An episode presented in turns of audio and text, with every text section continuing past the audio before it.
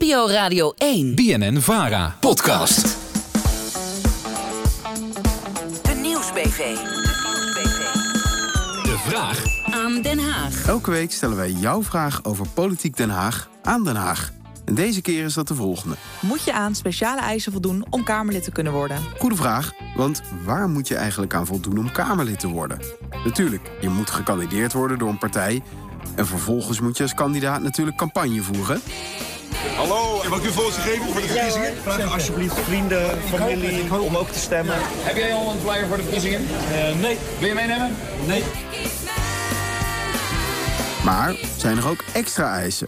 Om dat uit te diepen ga ik langs bij een speciaal instituut, de Kiesraad. Binnenkort zijn er weer verkiezingen. De Kiesraad zorgt er samen met gemeenten voor dat die verkiezingen goed verlopen.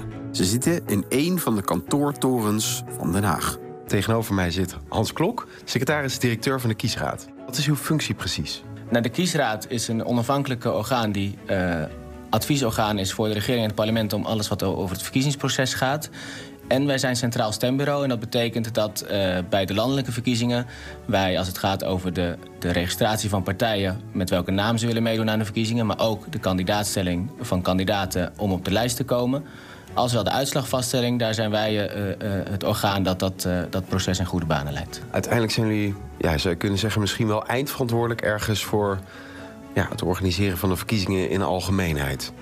En als Centraal Stembureau stellen wij de uitslag vast en staan wij inderdaad voor eerlijke, transparante en controleerbare verkiezingen. En dan gaan wij ervoor dat er een betrouwbare uitslag tot stand komt. Dat is natuurlijk de vraag, als je gekozen wil worden, moet je dan eigenlijk nog aan speciale eisen voldoen? Ja, om Kamerlid te worden moet je Nederlander zijn. Dus je moet een Nederlandse nationaliteit hebben. Je moet 18 jaar zijn. En je moet niet zijn uitgesloten van het kiesrecht. Nou, is die laatste categorie komt heel weinig voor, maar die geldt wel.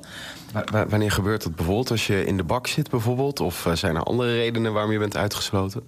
In het verleden kwam het wel eens voor na de Tweede Wereldoorlog dat er mensen waren uitgesloten van het kiesrecht. En het is nu ook bijvoorbeeld mogelijk met een terroristisch misdrijf. Als je daarvan bent veroordeeld bij onherroepelijke uitspraak door de rechter, dan kan als bijkomende straf dat worden opgelegd. Maar het is echt heel zeldzaam dat dat gebeurt.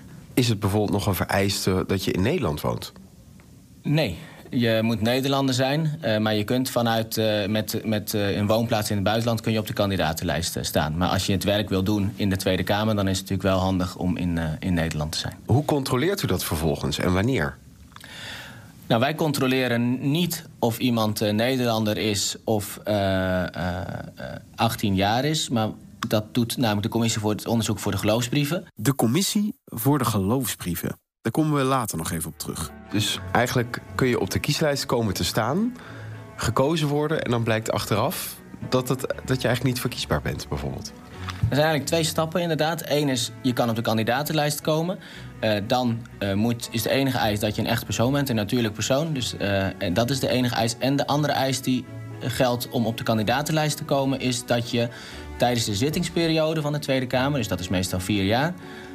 dat je dan 18 jaar wordt. Dus het kan zijn dat als jij als 15-jarige dat je wel op de kandidatenlijst komt, maar dat je dan nog geen 18 bent, dus eigenlijk nog geen lid van de Tweede Kamer kunt zijn, maar je kunt wel worden gekozen. En dan werkt het zo dat bij de uitslagvaststelling, dan stellen wij vast wie is er gekozen en wie komt er eigenlijk in aanmerking voor een zetel in de Tweede Kamer. Dan sturen wij een benoemingsbrief, noemen we dat.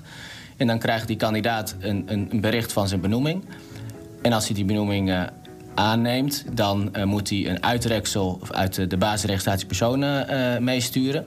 En dan gaat de Tweede Kamer controleren of hij wel voldoet aan de eisen die de wet stelt aan het zijn van Kamerlid. En zo is het dus niet alleen de Kiesraad die kijkt of iemand wel Kamerlid kan worden, maar ook de Tweede Kamer zelf, via die Commissie voor de Geloofsbrieven. En hoe dat precies zit, hoor je volgende week als ik spreek met de voorzitter van die commissie zelf.